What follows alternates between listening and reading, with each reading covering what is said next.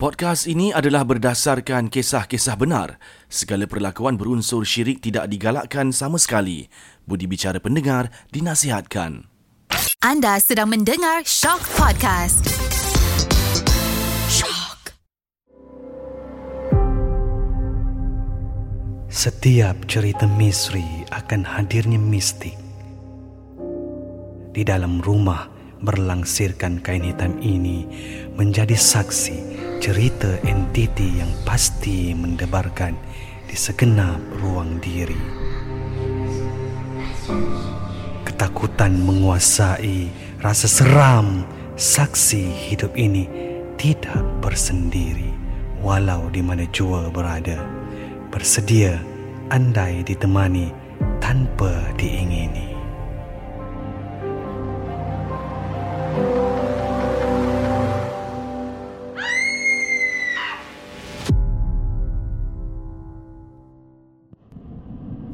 Assalamualaikum dan selamat kembali dalam episod recap cerita hantu seram.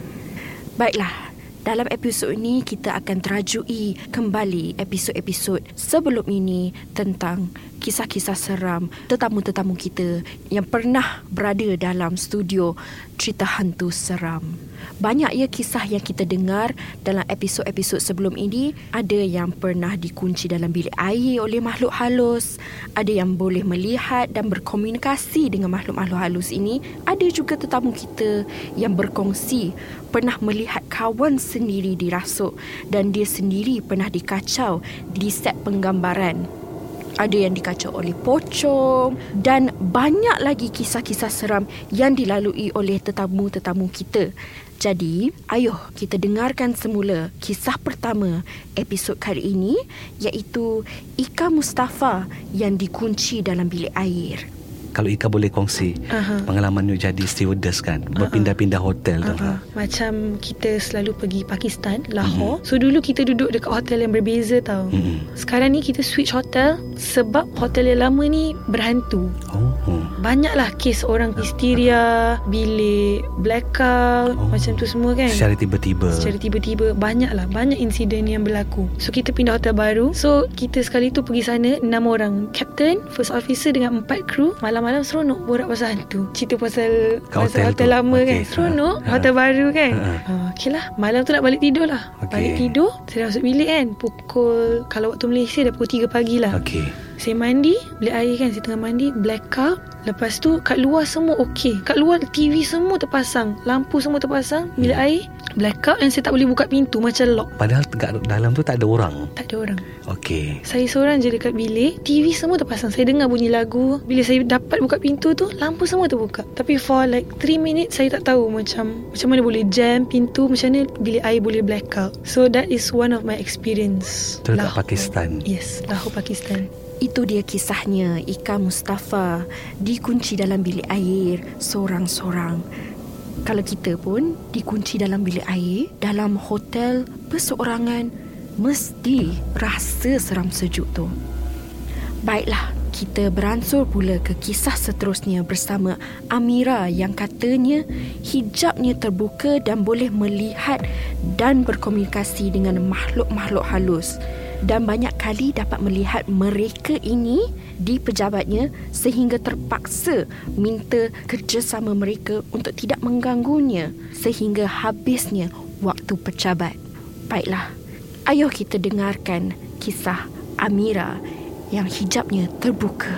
Saya terngang kejap Mira, terkedu sebab Yelah, bukan semua orang ada diberikan uh, sense seperti ini kan. Mira mungkin boleh kongsikan pengalaman awak. Okey, bismillah. Banyak pengalaman yang lalui, nampak, sekarang pun boleh nampak. Hmm, jangan cerita sekarang Mira. Okay. Tapi yang paling Mira nampak kat office satu, kita masuk kerja pukul 9, hmm. Sampai pukul 8. 8 suku macam tu, tiba-tiba printer bunyi. Macam cakap Awal sangat kau datang kerja ni dah kenapa Oh sebab, sebab Mira boleh nampak Jadi ha. awak tegur Okay. Ha, so macam Lagi kita cakap macam tu Lagi dia macam Apa apa Memberontak untuk print Printkan print. lagi benda okay. Kita apalah Nak print-print lah Suka hati lah Kita okay. duduk kat table Kita buka surah YouTube tu Rasa tau dia lari Tepi kita keluar ha, Dia keluar tu cakap Okay terima kasih Jangan kacau orang pagi-pagi Esok datang Dia tutup pintu Tak bagi kita masuk Sebab dia tahu awak datang. Mungkin Okey. Tu cakap bagilah nak cari rezeki Bukan nak kacau tempat pun Sekejap je sampai pukul 6 Pukul 6 kita balik Dan pintu tu macam Buka Buka lah Mhm. ha, Okay terima kasih Dia macam Dia macam menjawab Yelah Ma macam tu Oh memang uh, selain Ah. pada selain pada boleh tengok Mira boleh ah, dengar. Macam kita rasa tau Okey, benda tu okey. Macam Janganlah marah. Ni tempat saya kerja. Nanti habis pukul 6 Nak party ke suka hati lah. Tapi nak jadikan cerita Hari tu Mira balik pukul 7 Kat um, pintu Dinding Dia scratch dinding tu. Oh. Dia macam cakap cakap Cari-carikan dinding ah, tu. Cakap balik pukul 6 Asal kau balik pukul 7 Okey okey sekarang pack Sekarang pack Sekarang pack. Balik. Lari balik. Lah Itu dia kisah Amira. Memang seram kalau kita dapat melihat dan berkomunikasi dengan makhluk-makhluk halus ini. Kisah seterusnya adalah dari episod Jasmi Juma yang pernah melihat kawannya sendiri kena rasuk dan ketika menjalani penggambaran filem Pulau, Jasmi berkata dia seringkali diganggu oleh makhluk-makhluk halus ini. Ayuh, kita dengarkan kisah Jasmi Juma.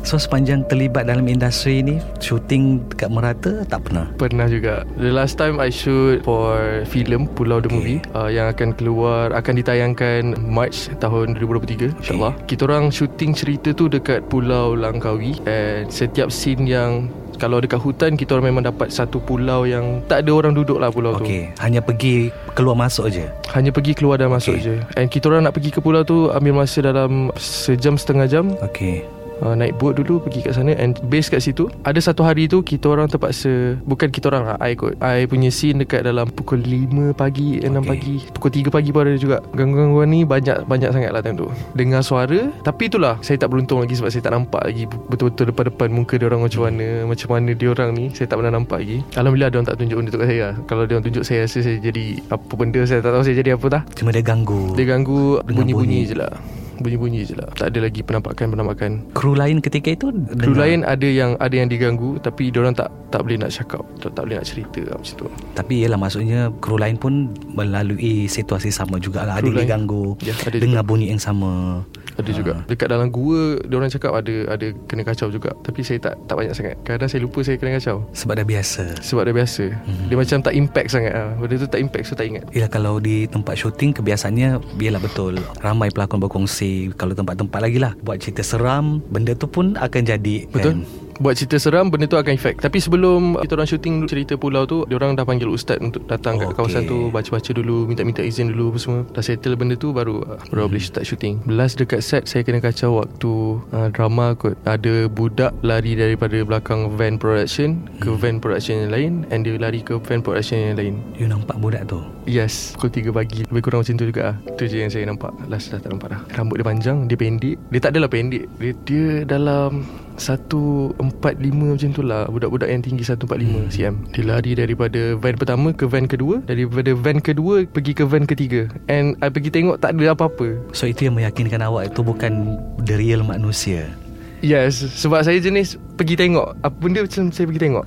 Takut Okay. risau ada macam Benda tu pencuri ke apa kan Saya pergi tengok. So memang bukan kesan manusia? Memang bukan manusia. Memang bukan manusia Tak ada manusia Nak lari daripada van ke van uh, Rambut panjang Budak kecil Pukul 3 pagi.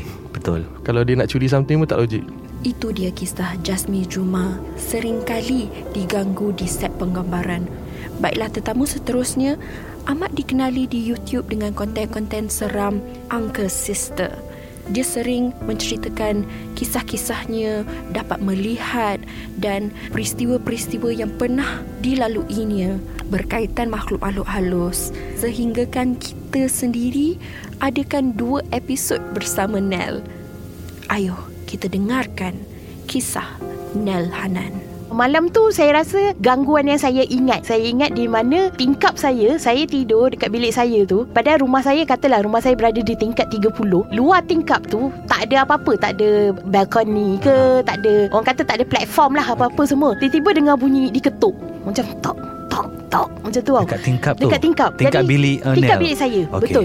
Jadi waktu tu saya buka lampu. Saya buka lampu, saya tengok macam okey, uh, tak ada apa ni kot. Maksudnya cuba tak nak fikir lah eh sebab Mm-mm. nak tidur kan. Lepas tu saya dengar lagi macam tok tok tok. Kalau ketukan tangan kita tahu tahu macam Ah, yes, itu ketuk pintu. Ini macam ketuk yang macam Terlalu lagi kuat. kuat. Jadi lepas tu waktu tu saya macam okey lah tak apa aku buat-buat tak nak dengar aku nak tidur. Lepas tu saya tutup lampu balik. Okey. Bila saya tutup lampu tu baru saya nampak apa yang mengetuk tu bukannya tangan bukannya apa tapi pocong ketukkan kepala dia dekat tingkap. Oh my god. Ha, berkali-kali. Maksudnya dia memang nak, Nak saya nak saya perasan, dia. Perasan dia. Okay. Perasan dia kat situ. Saya tak beristighfar sebab tak teringat nak beristighfar. Yang pertama sekali saya terkejut ah. Macam, "Uish, apa ni kan? Kenapa?" Sebab dah lah tingkat 30, sangat tinggi kan rumah saya kan. Macam tu kan. Jadi bila saya tengok dia, lepas tu ada suara yang bergema tau. Saya ingat lagi suara tu Dari bergema. dalam bilik? Dal- dari dalam bilik saya dengar. Dia cakap, "Kenapa dah lalu tak tegur?" Oh. Ha, jadi itu starting kira mak saya dah tahu dari baby saya ni memang dilahirkan dengan condition yang beginilah. Ha, Hmm. kita tak cakap benda ni anugerah. Kita kata benda ni satu kebolehan lah. Betul. Ha, yang dah memang kita dah ada nak buat macam mana kan. Mm-mm. Jadi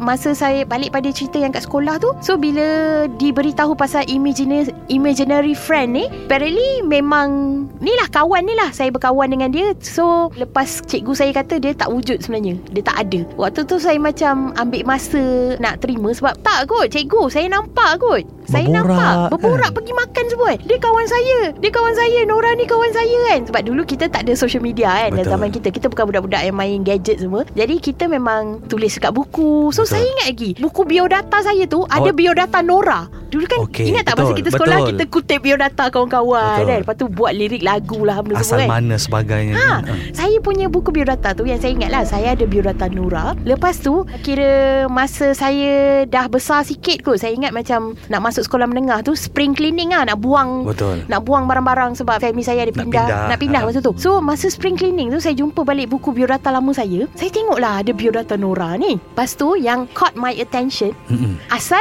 dia tulis kubu. So itu yang Okey. macam Oh, waktu tu lah memori pasal Nora ni menerpa Kembali. balik. Kembali balik. Ya Allah, dia macam lama ya bila aku dah So besar. selama so selama ni bila Nel tulis tak perasan pun tak pernah. asal tu adalah kubur. Tak, sebab dulu masa kita kecil, kita kutip kita bukannya tengok sangat pun. Semua orang macam kutip Betul. sekelas kan. Nak kena baca balik. Ah, kan? tapi bila tu lah bila dah besar tu macam eh memori ya buku ni. Okey. Ah, tapi lepas saya tengok tu saya tu buang kan.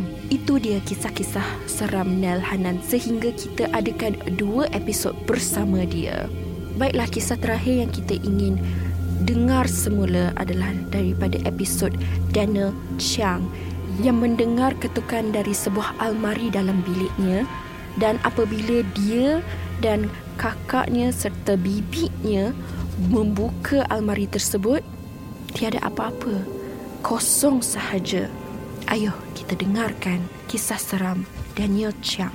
Selepas beberapa hari of that happening Mm-mm. And then this round on I ingat I think malam tu Malam Sabtu ke Malam Jumaat ke Something like that So my sister Myself dengan my bibi Kita dekat dalam bilik lah Okey. sebab that time we were really young That's why we all sleep together So dalam bilik kita just borak-borak Cicet Tapi lampu semua dah off lah Cicet borak-borak And I think memang dah lewat malam dah sebenarnya ni Suddenly Dalam almari sendiri Can hear ketuk Macam tu Oh. Dude, dude, I swear to God I was like, apa tu? I was like, macam tikus ke apa? So we all like, eh, apa tu? Sebab kita tengah gelak tau Gelak macam, iya Tiba-tiba ada satu bunyi pelik. Ah, so, daripada almari Dalam Hmm, almari. almari. So we were like, oh, okay And then Dalam beberapa saat Macam tu dia start balik Oh. We all Wah And then like Almari kat sini Okay. Daripada satu hujung Ke hujung yang satu lagi We were like On the bed We were looking at, at the almari And then it, it starts again Almari tu dalam bilik. Almari tu dalam bilik Ketuk tu dalam Almari. almari, sendiri So we were all so freaked out And then we were thinking Wait is it cat Ada ke something Maybe Betul. mungkin ada